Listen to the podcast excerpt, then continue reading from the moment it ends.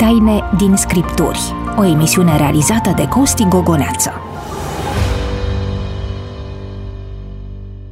Împăratul Franței, Napoleon Bonaparte, decedat în anul 1821 la doar 52 de ani, a spus printre altele Biblia nu este doar o carte, este putere vie.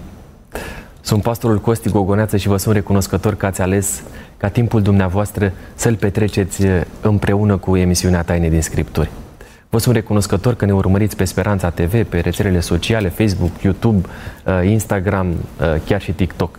De asemenea, vă mulțumesc acelora care ați ales să ne ascultați pe Radio Vocea Speranței sau pe platformele de podcast. Uh, sunt încântat ori de câte ori citesc mesajele care vin spre mine dinspre dumneavoastră, iar pentru ocazia aceasta am ales să dau glas uh, mesajului pe care l-a scris doamna Cleopatra Tolici pe Facebook. Dumnezeu spune așa, foarte bune și documentate emisiunile, chiar și pentru cei care cred că știu care le este crezul. Uh, ați accentuat uh, uh, această idee și cred că este important. Chiar dacă știm care ne este crezul, avem nevoie să ne apropiem de Cuvântul lui Dumnezeu. Ne încurajează mult că ne scrieți și faptul că știu din partea unele, unora dintre dumneavoastră că vă rugați pentru noi. Avem nevoie să mijlociți înaintea cerului pentru ceea ce facem noi aici. Să ne țină Dumnezeu zmeriți și întotdeauna ancorați în Cuvântul Său, să-L prezentăm cât mai cu acuratețe este posibil. Este timpul să uh, faceți cunoștință cu uh, partenerii mei de discuție din ocazia aceasta. Uh, le spun bun revenit la Taine din Scripturi pastorilor Eduard Călugăru și Lucian Cristescu. Mulțumim. bine, vă mulțumim. Sunteți gata să intrăm deja în studiul Scripturii, așadar avem o întrebare pe care am primit-o din partea uneia dintre ascultătorii, privitorii noștri, dar nu înainte de a face introducerea acestei rubrici care se numește Întrebarea ta.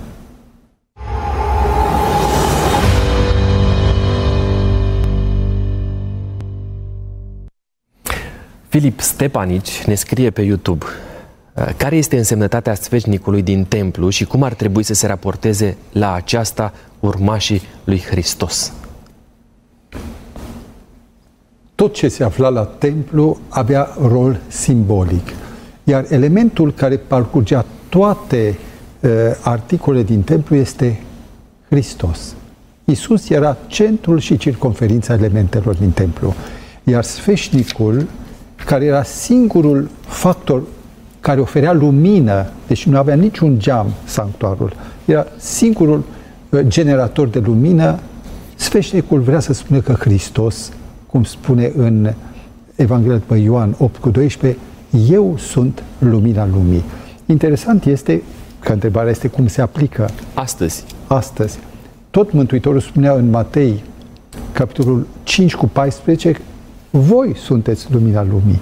Adică se răsfrânge modelul hristic în noi și, cum spune Pavel, Hristos în voi, voi ce vă deveniți luminători prin lumina mea. Are vreo semnificație uh, acest număr șapte al acelor uh, componente ale sfeșnicului?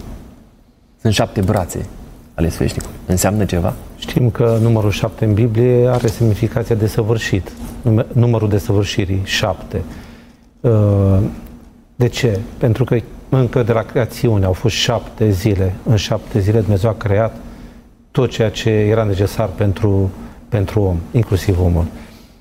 Uh, însă perspectiva care a fost deschisă mai înainte, o subliniez, asta, aceasta cred că este și ceea ce eu înțeleg, și anume că noi, ca și urmașa lui Hristos, trebuie să facem ceea ce Domnul Hristos se identifică, să fim niște lumini în această lume nu luminile noastre, ci lumini ale, care să purtăm lumina Lui, de fapt.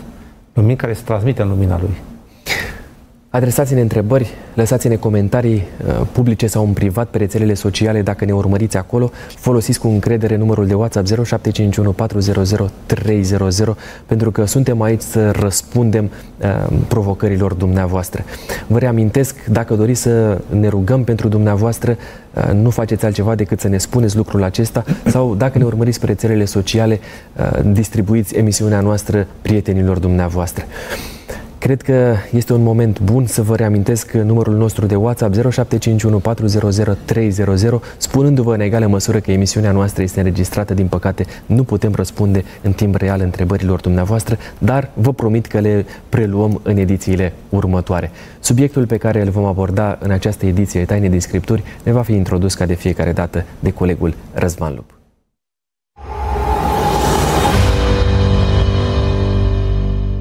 Prima carte a Bibliei, Geneza, conține afirmația lui Dumnezeu că niciodată nu vor mai veni ape care să pustească pământul și să distrugă tot ce este viu. Poate aceasta să ne asigure că pământul nu va fi distrus niciodată de oameni? Apostolul Petru a făcut o profeție interesantă. El a spus că cerurile și pământul de acum sunt păzite și păstrate pentru focul din ziua de judecată și de pieire a oamenilor nelegiuiți. E o veste bună sau rea? În esență, profeția spune că Dumnezeu va asigura supraviețuirea naturii și a speciilor ei. Aceasta este vestea bună. Însă acest lucru se va întâmpla până când El va veni personal să o vadă și să-i pedepsească pe cei care distrug natura. Vestea rea. Deci, suntem responsabili pentru mediu deoarece Dumnezeu i-a încredințat primului om sarcina de a ocroti și supraveghea creația. În repetate rânduri, Biblia spune că natura se răzbună prin catastrofe și nenorociri ecologice împotriva celor ce încalcă legile morale, ceea ce arată că Dumnezeu intervine asupra mediului și îl controlează împreună cu omul.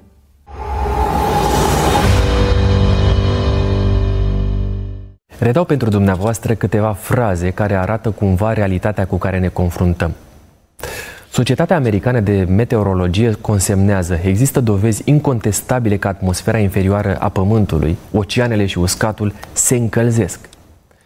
Cotidianul britanic The Guardian spune așa Suntem în pragul unei catastrofe climatice. Planeta noastră devine de nelocuit. Organizația Mondială a Sănătății ne transmite Schimbările climatice au provocat atât de multă suferință și moarte încât au devenit cea mai mare amenințare la adresa sănătății cu care se confruntă omenirea. Toate cele de mai sus par a fi împlinirea profețiilor biblice, așa cum sunt ele prezise chiar de Domnul Isus în Luca 21 cu 25. Vor fi semne în soare, în lună și în stele și pe pământ va fi strâmtorare printre neamuri care nu vor ști ce să facă la auzul urletului mării și al valurilor. Este generația noastră părtașă prin schimbările climatice la împlinirea prezicerilor apocaliptice? Cum să ne raportăm fiecare dintre noi la profețiile biblice care implică fenomene naturale extreme care se întâmplă în jurul nostru? Acestea, dar și alte întrebări vor fi obiectul dezbaterii noastre din această ocazie care și-a propus să răspundă dilemei împlinesc schimbările climatice profeții biblice? Vă reamintesc, alături de mine sunt pastorii Lucian Cristescu și Eduard Călugăru. Stimați colegi, este o temă de actualitate care face multă vâlvă în presă și nu numai, care ne impune pe de o parte uh, anumite restricții sau anumite limitări chiar și nouă oamenilor de rând. Vorbim despre realitatea schimbărilor climatice și impactul lor asupra vieții de zi cu zi. Ce spune Biblia în fond? În Luca 21 cu 11 și 25 citim așa Pe alocuri vor fi mari cu tremure de pământ, foamete și ciume, vor fi arătări înspăimântătoare și semne mari în cer, vor fi semne în soare, în lună și în stele și pe pământ va fi strâmtorare printre neamuri care nu vor ști ce să mai facă la, auze, la auzul urletului mării și al valurilor. Sunt vremurile pe care le trăim astăzi, împlinirea ale profeției Domnului Isus? Eu cred că evenimentele care galopează spre punctul terminus, spre final, însumează dereglări și dezechilibre în toate domeniile. Domeniul social, economic, domeniul ecologic, domeniul climatic, toate. Ă, în ceea ce privește cu tremurele, ele în sine, s-a mai spus într-o altă emisiune, ele în sine nu sunt repere sau pietre borne kilometrice. Am aici o listă de cutremure încât vom vedea că cele din trecut au fost incomparabil mai mari, cu uh, victime mult mai numeroase. De exemplu, în 1201, uh, în Siria, un cutremur a fost de o așa magnitudine încât au murit 1.100.000. Ultimul mare cutremur de 9,5 grade pe scara Richter, ceva imens, ceva, au fost în Chile în 1960. A trecut de atunci, iată, au trecut 60 de ani. Deci, nu știu dacă cutremurile în sine sunt un semn, dar luate în ansamblu, uh, privite uh, per total, ele cu adevărat conduc spre un uh, tablou îngrijorător. Un alt lucru, în legătură cu încălzirea globală, că s-a amintit acolo, vreau să vă spun că în 1913, și încă n-a fost nici cea mai mare temperatură, cea mai cumplită, fierbinte temperatură, în Statele Unite, în Death Valley, s-au ajuns la 56,7 grade Celsius, iar în 1954, în statul Montana, din o zonă muntoasă, după cum spune numele, au fost 69,7 grade. Nimeni atunci n-a tras alarma că pământul crapă. Eu cred însă că pământul crapă luându-le pe toate în ansamblu. Iar dacă vorbim despre încălzirea globală, personal, eu cred că ea se încălzește, văd că se încălzește, simțim de reglări, vedem taifunul, vedem uh, potop într-o țară, secete într-alta, uh, Extreme. extremele. Însă ele nu sunt generate de, în opinia mea, de ceea ce oamenii insistă și vor să credem că se gener- sunt generate din cauza dioxidului de carbon. Și am să dau un mic exemplu. Atmosfera Pământului este compusă din 78% azot, 21% oxigen, mai rămâne 1%, în care intră tot felul de gaze, argon, gaze inerte și dioxid de carbon. Dioxidul de carbon este, ca și concentrație în atmosferă, 0,038%. Asta înseamnă că la 100 de mii de molecule de aer, doar 38 sunt de dioxid de carbon. Din totalul dioxidului de carbon, cele antropogenice produse de oameni reprezintă doar 3% din total. Iar orice ar face om, restul sunt din cauza vulcanilor, a descompunerilor uh, materiilor organice și așa mai departe. Omul, oricât ar face, nu poate să influențeze cu fabrici, cu industrii, uh, acest echilibru sau această, acest procent. Dar se dorește acest lucru pentru a se grăbi o catastrofă economică, îmi pare rău, asta e o opinie pe care o prezint, opinia mea, se dorește aducerea omului la servitute, în așa fel încât să fie dispus să asculte și să facă ce îi se comandă. E un mod de a, de a știu eu, manipula omul. Este prevăzută o astfel de atitudine de uh, Dumnezeu prin Scriptură? Uh, da, astfel de comportament? Noi, noi am discutat cu o altă ocazie despre Apocalips, capitolul 13, în care se spune foarte clar că toată omenirea, bogați și săraci, vor fi în condiția de a asculta uh, și de a executa linia pe care o va impune o unică putere globală. Apocalips 13. Vă rog. Am găsit uh, un răspuns la această chestiune într-o carte inspirată, o autoare pe care eu apreciez, Ellen White, care spune în felul următor. Uragane, furtuni, incendii și inundații, nenorociri pe mare și pe uscat, urmează unele după altele în succesiune rapidă. Știința caută să explice toate aceste lucruri.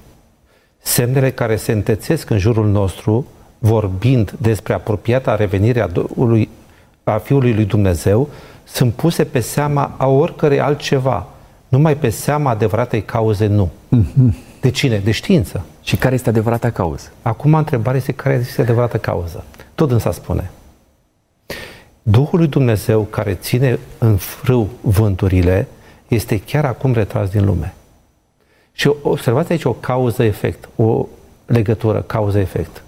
Duhul lui Dumnezeu se retrage pentru că nat- ă, natura și viața nu merg de la sine, adică nu doar legile operează, ci Dumnezeu lucrează prin, prin legile Lui cu privire la tot ce înseamnă viață.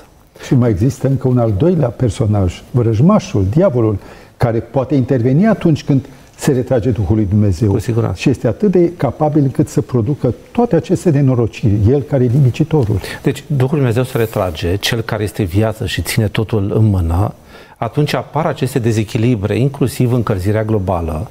Întrebarea este de ce se retrage? Adică de ce până acum nu s-a retras și acum se retrage.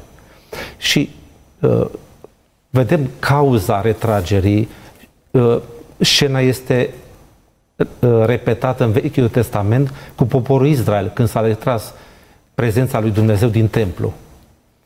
Care este cauza? Cauza este lepădarea lui Dumnezeu de către oameni, adică nelegiuirea oamenilor, îndepărtarea oamenilor de Dumnezeu, face ca Dumnezeu să se retragă. Cauza potopului. Cauza potopului.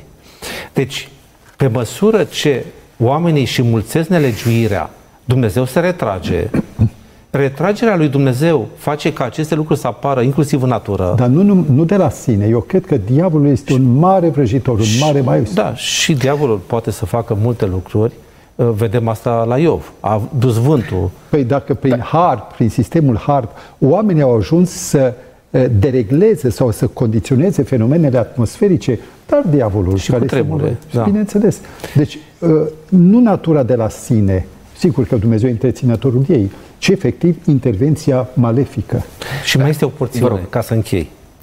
Oamenii nu pot vedea îngerii care, ca niște santinele, țin în frâu cele patru vânturi ca să nu sufle până ce slujitorii lui Dumnezeu vor fi sigilați. Însă, când Dumnezeu va porunci îngerilor săi să dea drumul la vânturi, va fi o astfel de scenă de luptă pe care nicio pană nu o poate descrie. Adică ceea ce citim și spunem așa sunt niște lucruri apocaliptice de sfârșit, se vor întâmpla. Nu se întâmplă? Uh, ceea ce se întâmplă acum ne arată doar că ne apropiem. E doar un preludiu slab. Ce vă face să afirmați lucrul acesta? Pentru că dacă ne uităm în jur, în momentul de față, vedem că sunt foarte multe uh, dereglări atmosferice în atmosfera asta care sunt amintite de Uite, uh, Ellen White mai Am devreme. vorbit eu cu cineva din Germania ieri și am întrebat, am auzit că au fost niște uh, dezănțuiri, potop, uh, case. Da, au fost, dar numai local. Deci modul în care oamenii privesc aceste lucruri sunt pasagere, sunt trecătoare. Deci nu le înțeleg. Ele sunt cu adevărat teribile, dar doar punctual. Când ele însă vor deveni uh, dominante, atunci va fi prea târziu pentru om să înțeleagă reala adevărată cauză. Mai este 07. ceva important totuși pentru cei care ne ascultă. Uh, Cheia nu este să știi, să ai o hartă a viitorului și să încerci să, ja- printre jaloane să te strecori. Ci problema este că toate aceste lucruri ne sunt spuse ca să ne împăcăm cu Dumnezeu. Atunci când Acesta lucrurile este scopul devin, final. da, atunci când lucrurile devin atât de evidente, că totul este degradat, că bă, războiul nu mai poate fi oprit, e prea târziu, pentru că spune sigiliul a fost deja pus pe fruntea slujitorilor. După aceea se dă drumul la vânturi. Deci este, a, mesajul pe care eu îl înțeleg este că acum este un timp foarte bun și de libertate pentru noi să luăm niște decizii pentru Dumnezeu. 0751 400 300 este numărul nostru de WhatsApp. Așteptăm opiniile dumneavoastră, întrebările pe care le aveți pentru uh, subiectul pe care îl dezbatem în ocazia aceasta. Uh, este foarte adevărat că acesta este timpul. Avem nevoie de hartă, dar harta este aici. Trebuie să o decodificăm, nu-i așa? Ca să înțelegem cât timp mai avem și să nu fim luați prin surprindere, să-L înțelegem pe Dumnezeu. De aceea discutăm despre profeția legată de, uh, legată de evenimentele pe care, care se întâmplă în jurul nostru, pentru că Hristos a făcut-o și a, l-a, i-a inspirat pe autorii Cu o Scripturii. mențiune. Vă rog. Harta este un obiect, deci o uh, descriere a unei călătorii. Ea nu s-a întâmpl- întâmplat încă. E în Sigur. fața mea și o aleg. Eu aș pune în loc de hartă, deși e corect, aș pune călătoria în tren. Tu vezi stațiile și știu de sau descoperi unde te afli, dar e deja prea târziu, că nu ești în fața hărții și zic vreau să merg acolo. Deja m-a surprins sis- situația. Și de aceea pregătirea trebuie să fie făcută acum. Apocalipsa 16, 8 și 9, al patrulea dintre îngeri a vărsat potirul lui peste soare și soarelui i s-a dat să dogorească pe oameni cu focul lui și oamenii au fost dogoriți de o arșiță mare și au hulit numele Dum- uh, Dumnezeului care are stăpânire peste aceste urgii și s-au pocăit ca să-i dea slavă. Acum, poate fi inclusă această profeție în această profeție încălzirea globală? Personal nu cred. De ce? Pentru că ceea ce observăm noi acum s-a mai întâmplat și încălzirea globală și glaciațiunile mici sunt fenomene ciclice. Dar atunci când se va retrage Harul lui Dumnezeu, atunci va fi o arșiță atât de mare încât va fi devastatoare. Iar noi acum nu avem devastarea. Apare aici o expresie, au hulit uh, numele Domnului și din cauza asta se va ajunge la o astfel de, o astfel de catastrofă. Acum, există și posibilitatea unei pocăințe care se îndrepte lucrurile? Adică am putea, să zicem, în momentul de față, am putea să ne pocăim atât de mult și Dumnezeu să încă să mai țină vânturile și să nu le dea drumuri? Uh, cu siguranță că atât timp cât vânturile sunt ținute, există perspectiva sau dorința ca oamenii să se pocăiască. De aceea le ține Dumnezeu vânturile.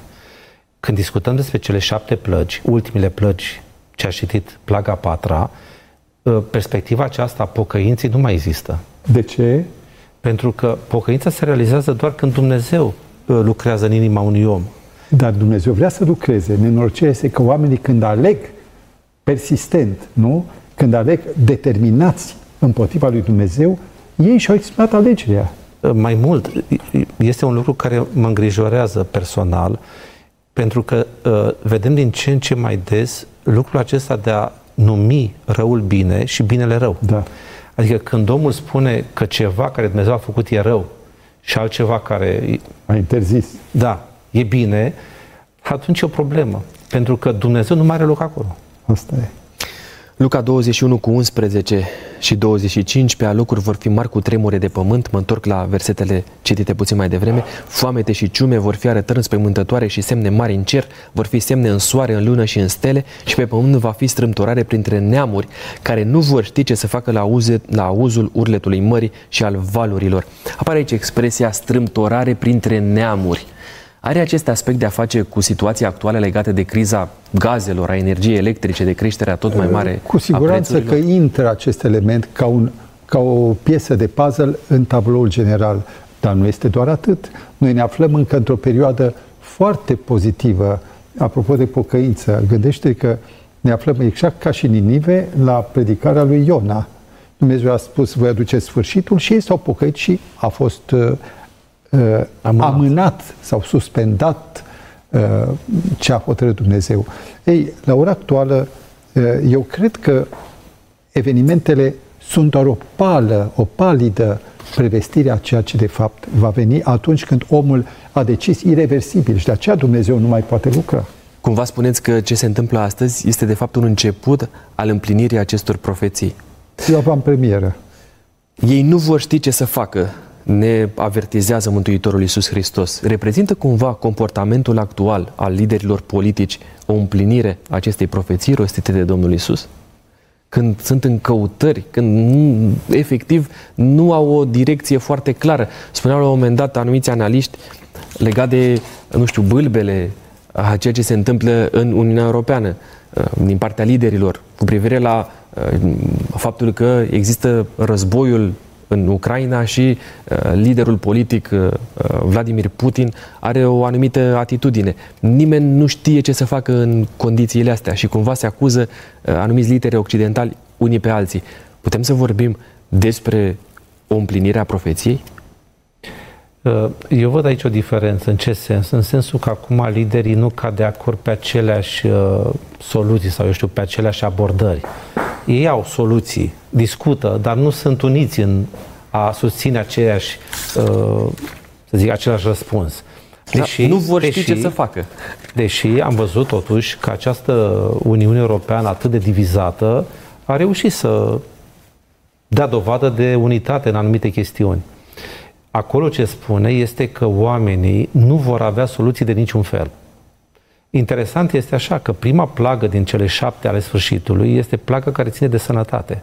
Asta spune că liderii medicali nu vor avea soluții. După aceea este vorba de apa care se preface în sânge. Asta înseamnă că specialiștii nu vor avea soluții.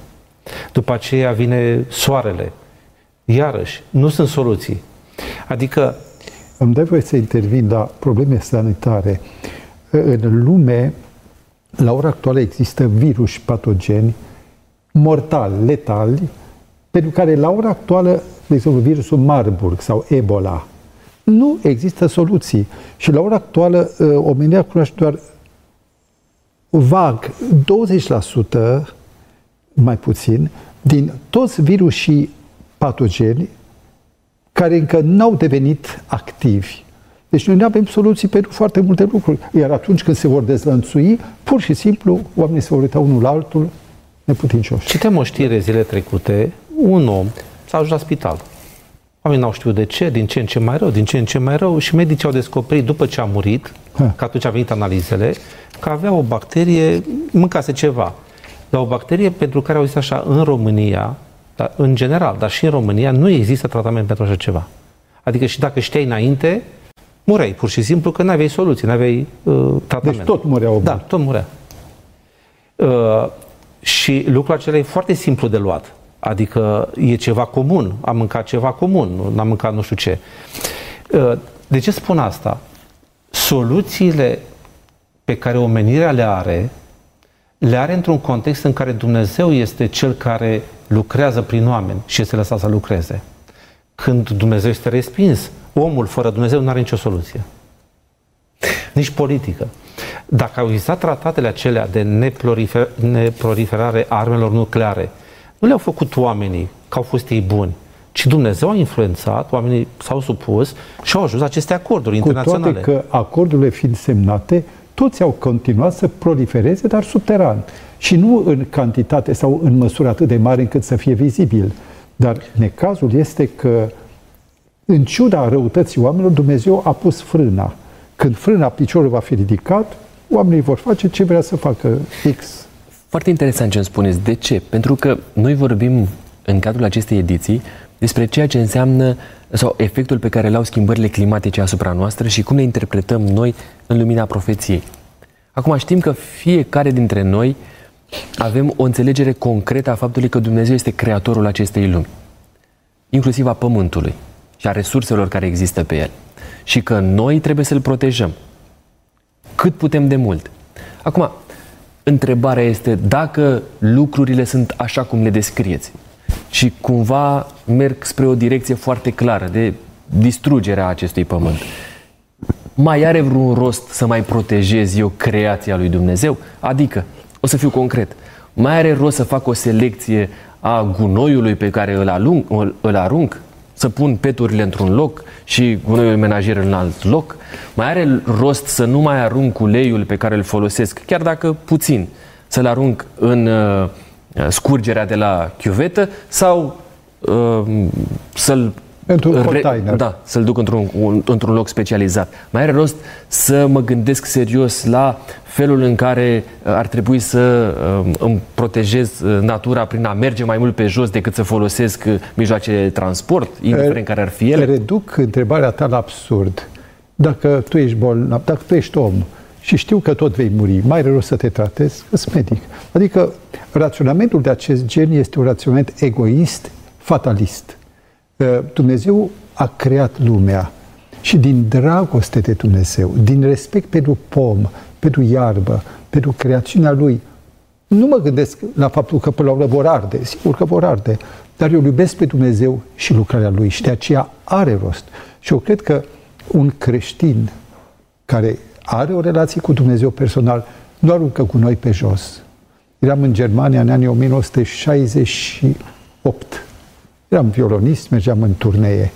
Și m-a uimit faptul că pe o șosea uh, pentru mașini grele, era un trotuar mic, noi eram câțiva băieți, luam o pauză de la repetiții, am văzut un bă- bărbat care la 55 de ani, deci avea părul alb, s-a oprit, s-a dus în mijlocul șoselei, a luat o bucată mare de hârtie căzută de pe un camion, l-a luat cu sine și l-a dus la un coș de gunoi. Și sunt de civilizație. La noi aruncăm toate, distrugem stațiile de autobuz uh, din policarbonat, uh, facem cât se poate de rău pentru că noi n-am avut o educație, ni s-a furat comunismul, ne-a furat proprietatea privată atunci iubești. Și dacă e colectivă, și mai ales că ai și un dinte împotriva sistemului, atunci strici ca să-ți arăt că nu-ți pasă de el.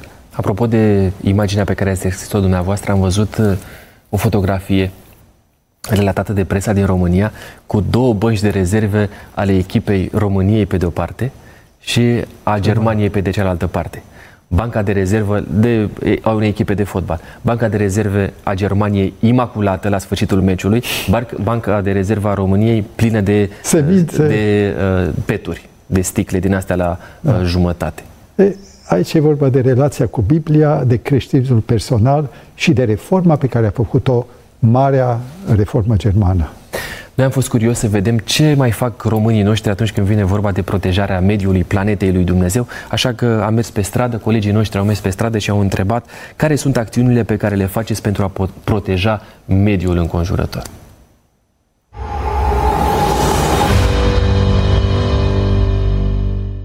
Ce faceți pentru a proteja mediul înconjurător? Nu prea sunt cu ecologia, chiar, chiar nimic. Adică eu sunt pe veche, adică pe chestia veche, nu, nu, nimica evit să arunc gunoaie pe jos uh, și cam atât. Reciclăm. Eu? Ce să fac? Nu arunc gunoaie, altceva ce să fac? Încerc să reciclez. Selectez gunoaiele, ceea ce am observat că în România nu puțin fac acest lucru și chestia asta o fac de mult timp. Uh, eu am norocul că am posibilitatea să trăiesc și în altă țară și acolo trebuie, fiindcă altfel sunt uh, sunt condiții aspre de sancțiuni și nu, nu-i de glumă. Nu arunc pungi din plastic, uh, uh, le sortez și le dăm la plastic, gunoiul la gunoi, cam atât.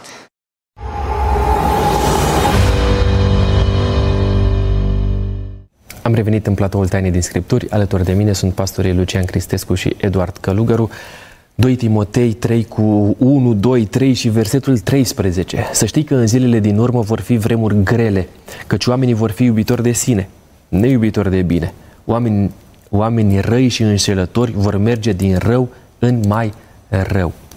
Astăzi ni se transmite pe toate căile că trebuie să renunțăm la folosirea combustibilor fosili. Ați făcut dumneavoastră referire la un moment dat. Dacă nu reușim să facem acest pas, înseamnă că ne încadrăm în descrierea asta făcută de Pavel, că suntem oameni uh, înșelători, răi și că o să mergem din ce în ce mai rău? Uh, mă întorc la un subiect uh, foarte actual și foarte trâmbițat cu tobe, și anume înlocuirea combustibilului fosil cu cel verde. Energia citit, electrică. Am citit uh, niște studii care arată că mașinile electrice produc mai mult dioxid de carbon pentru fabricarea lor și baterii și toate, decât arderea lemnului sau a carburantului comun. Este o politică în spatele acestui lucru. Eu cred că Dumnezeu ne-a dat pământul ca să-l stăpânim, să-l administrăm. Și în administrarea aceasta era și uh, fondul natural, lemnul pentru încălzire, este și capacitatea omului de a face lumea mai bună prin, uh, știu eu, Uh, uite, panouri fotovoltaice. Foarte bine, îți oferă și autonomie. Și eu cred că orice creștin trebuie să aibă grijă, dar nu ca să existe o interdicție și să creeze o situație de dezechilibru economic și social care să prăbușească industriile, care să conducă la uh, penurie și la criză economică și financiară, pentru, care, pentru ca omul, în final, să fie subordonat sau să fie la cheremul sistemului. Eu cred că aici este o politică malefică. Cu toate că intențiile par a fi dintre cele mai Totdeauna, bune. totdeauna. Deci orice uh, înșelăciune, de exemplu, trebuie să fie justificată moral.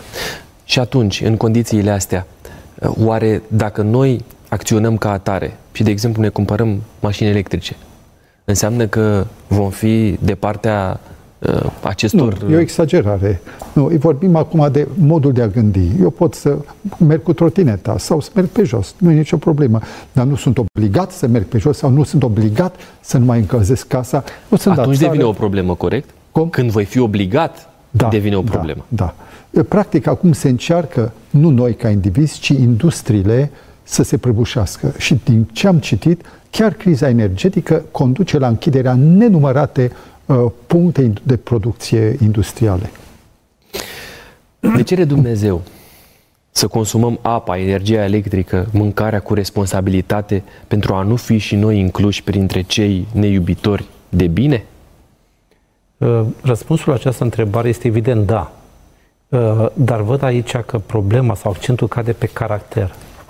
Adică un caracter construit frumos, caracter creștin, într-o relație cu Dumnezeu, nu ți îngăduie să risipești sau nu ți îngăduie să fii, nu știu, obraznic, să arunci pe stradă, nu știu ce. Uh, atenție însă la excese. Și mi-aduc aminte de ce povestea un musafir pe care l-am avut aici în România. La birou, la dânsul, era o secretară. Și secretara aduna toate hârtiile care aveau, erau mototolite sau ceva, probleme, le recupera. Le lua acasă, lua firul de călcat, punea nu știu ce, le călca frumos, le recupera. Și omul i-a zis, da, nu faci bine, adică pierzi timp, eu am nevoie de secretară, n-am energie, nevoie. Pierzi energie. Pierzi energie, adică ca să recuperezi, tu, să, tu pierzi mult mai mult. Să adică, cheltuiești mai mult decât dacă adică, ai lua o hârtie Asta înseamnă un exces. Adică te duci în latura aceea și crezi că salvezi planeta dacă nu știu ce faci. Nu e, nu e real uh, lucrul respectiv. Trebuie un echilibru. Adică eu aș pune accent pe caracter. Un caracter înseamnă să economisești, să te porți cuvincios, să te gândești nu doar la ce poți tu. A, eu am bani să plătesc curentul oricât ar veni factura. Povestea cineva acum câteva luni, deci înainte de... Era primăvară, cam așa, s-a scumpit curentul cu războiul, a venit factura la o casă micuță în București, ă, de, a venit factura de gaze, de încălzire, 3600 de lei. 3600. Adică e mult. Nu poți să faci o economie. Poate dai, nu știu cum, term- termostatul, poate, nu știu, faci altceva. Adică poți să faci o economie. Sau poți să zici, nu, eu îmi permit. Poate să vină 5.000 de lei, poate să vină 10.000 de lei, eu îmi permit. Da, dar n-ar fi mai bine să faci o economie. Aici e vorba de caracter. Pentru că banii economisiți, ai putea să faci altceva, să ajuți pe altul care nu are bani suficienți. De asta spun, accentul trebuie să cadă pe formarea unui caracter și cred că aici Dumnezeu ne atrage atenția și în felul acesta noi ne pregătim pentru casa lui Dumnezeu, casa cerească. Există o tânără generație astăzi care este formată în conceptul acesta ecologic, ecologic, ecologia la putere.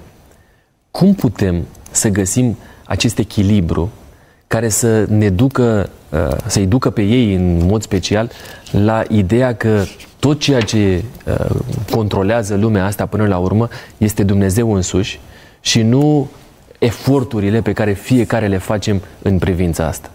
Pentru că am stat de vorbă cu mulți dintre studenți care astăzi pun accent foarte concret pe ecologie și mai puțin pe cuvântul lui Dumnezeu. Adică îl definesc pe un creștin autentic din perspectiva asta. Ești ecologist, ești creștin.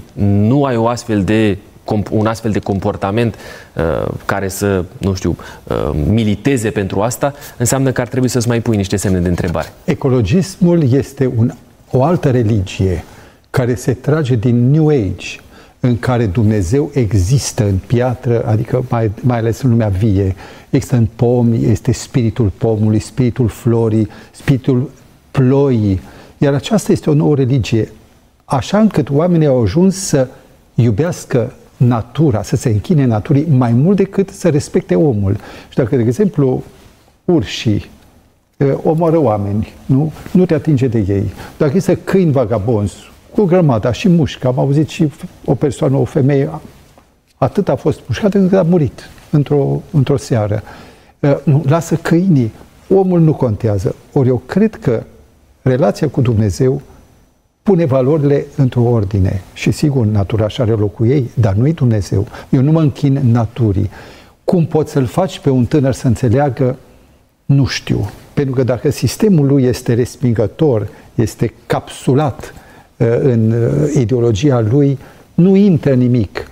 Dumnezeu poate mișca inima omului, iar singurul fel prin care pot să ajut pe Dumnezeu să lucreze este felul meu de a fi, modelul meu. Uh, nu că eu sunt bun, dar reproduc o idee în felul, stilul meu de a fi, care să, să-i dea lui de gândit. Ați făcut trimitere la Dumnezeu și la relația pe care o dezvoltăm fiecare dintre noi cu El. Iar aceasta se bazează în primul rând pe rugăciune, pentru a deschide inima uh, aceluia pentru care noi ne rugăm. Și așa cum știți, în cadrul emisiunii noastre avem o rubrică dedicată pentru uh, acest mod de a ne raporta la Dumnezeu prin rugăciune. Uh, urmează rubrica Rugă pentru tine.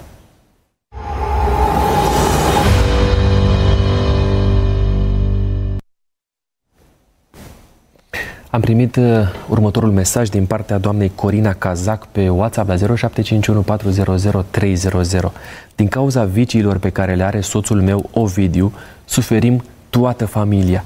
Rugați-vă ca Domnului să-i se facă milă de el. Edi, te rogi pentru uh, familia Cazac. Tată din ceruri, știm că Tu iubești pe fiecare dintre fiii oamenilor, știm că și familia aceasta și domnul Ovidiu sunt în inima Ta, sunt dragi ție și te rugăm ca pentru dânsul și pentru nevoile care le are, Tu să intervii și să-l ajuți să iau niște hotărâri bune în viața lui și să depărteze de aceste lucruri rele. Te rugăm să dai putere și familiei să susțină și să-i ajuți ca în lucrarea aceasta să se apropie mai mult de tine. Ajută-l, Tată din ceruri, să facă o schimbare puternică în viața lui, dar o schimbare care să-l aducă mai aproape de tine și de cuvântul tău.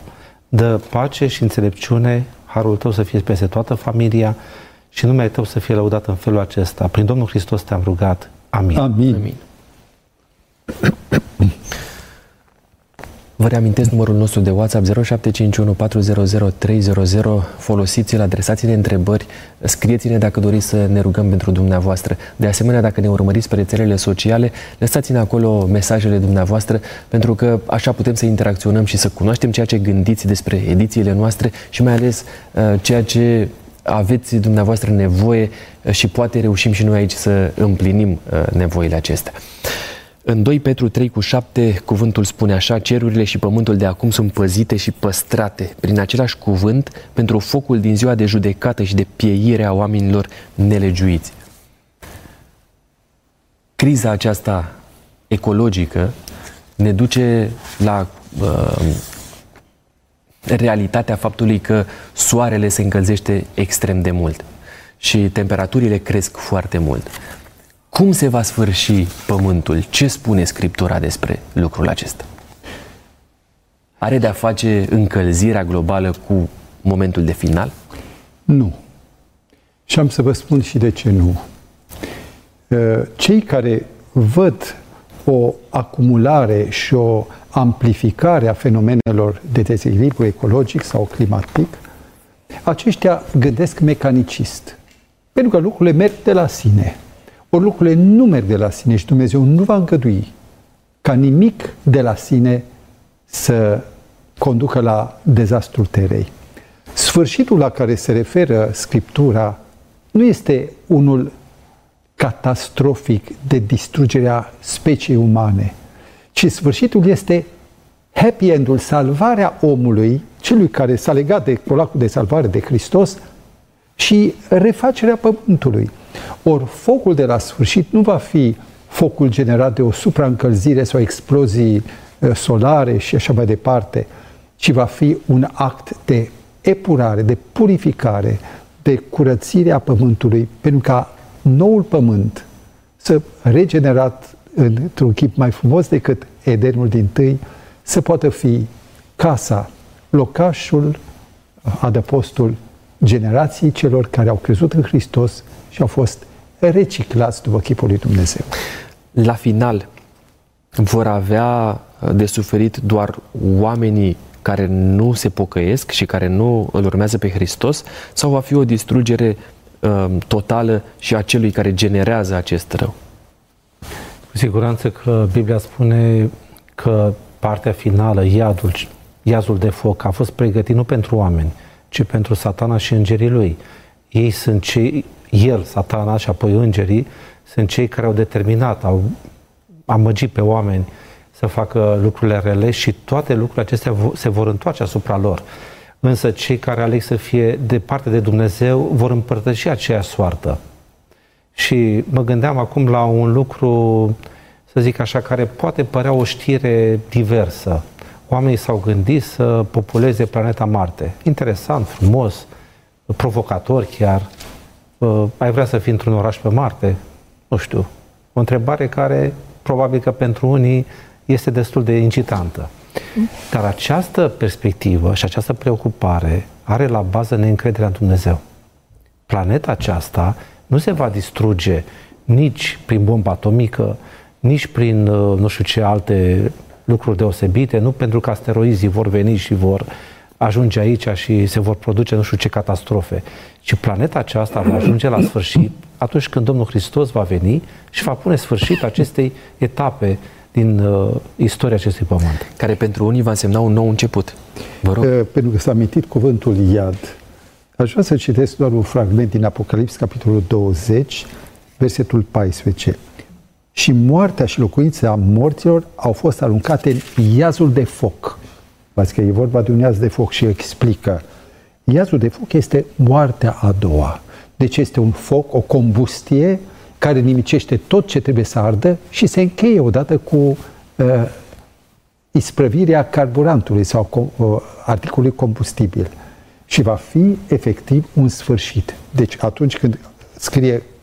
Uh, în niciun caz nu vorbim de ceva care se perpetu, perpetuează. Pentru că atunci când uh, continuă raportul în Apocalips 21, spune am văzut un cer nou și un pământ nou, cerul din tâi și pământul din tâi care ardea, pieriseră și marea nu mai era. Deci, efectiv, istoria acestui, în ghilimele, iad, e unul scurt, punctual, doar cu caracter de purificare și de înnoire. Vă mulțumesc mult pentru răspunsurile pe care mi le-ați oferit până acum. Urmează rubrica Răspunsuri Fulger.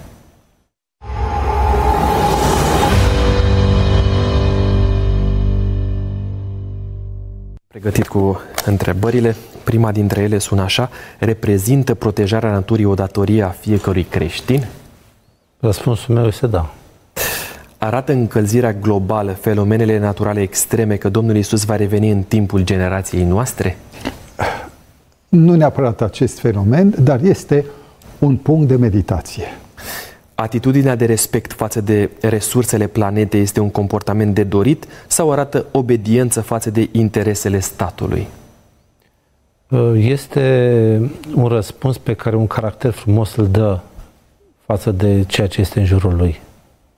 Biserica Adventistă de ziua șaptea propune un comportament în care să protejăm natura sau este indiferentă la acest capitol? Categoric, ne învață respectul de Dumnezeu și de creațiunea Lui. Mulțumesc frumos pentru răspunsuri. Urmează exer- exercițiul de sinceritate.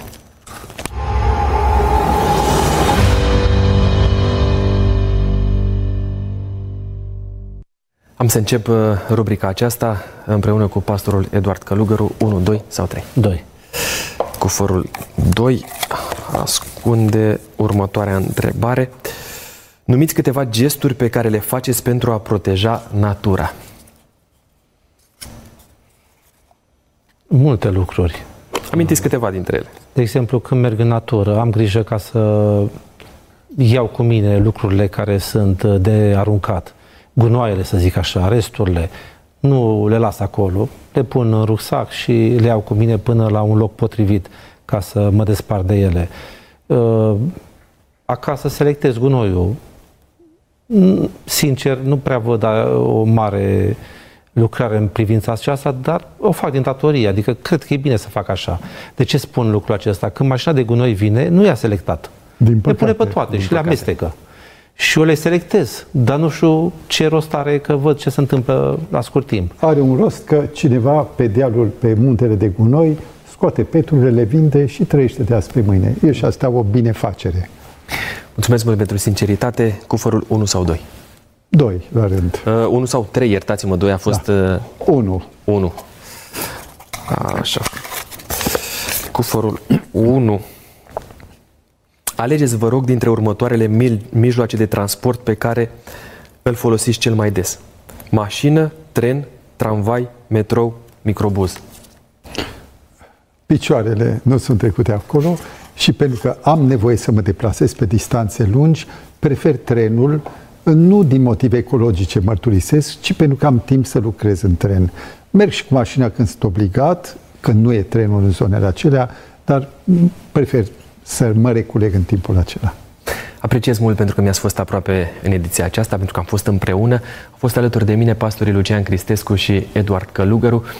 Um, de asemenea, mulțumesc echipei tehnice, vă mulțumesc dumneavoastră, dar mai ales îi mulțumesc lui Dumnezeu pentru felul în care conduce fiecare ediție Taine din Scripturi. Nu uitați să ne scrieți pe WhatsApp la 0751 400 300 întrebările sau motivele pentru care ați dori să ne rugăm. De asemenea, intenția de a studia Scriptura împreună. Am să rezum uh, dezbaterea din ocazia de față care a purtat titlul Este criza ecologică o împlinire a profeției apocaliptice, redându-vă ceea ce scrie profetul Isaia în capitolul 51 cu versetul 6. Ridică-ți ochii spre cer și priviți în jos pe pământ, căci cerurile vor pieri ca un fum pământul se va preface în zdrențe ca o ruină și locuitorii lui vor muri ca niște muște. Dar mântuirea mea va mântui pe veci și neprihănirea mea nu va avea sfârșit. Sunt pastorul Costi Gogoneață și până la o nouă ediție Taine din Scripturi vă readuc aminte faptul că bătălia pentru Biblie s-a mutat în studioul nostru, dar mai ales în casele dumneavoastră. Harul Domnului Isus Hristos să rămână peste noi toți.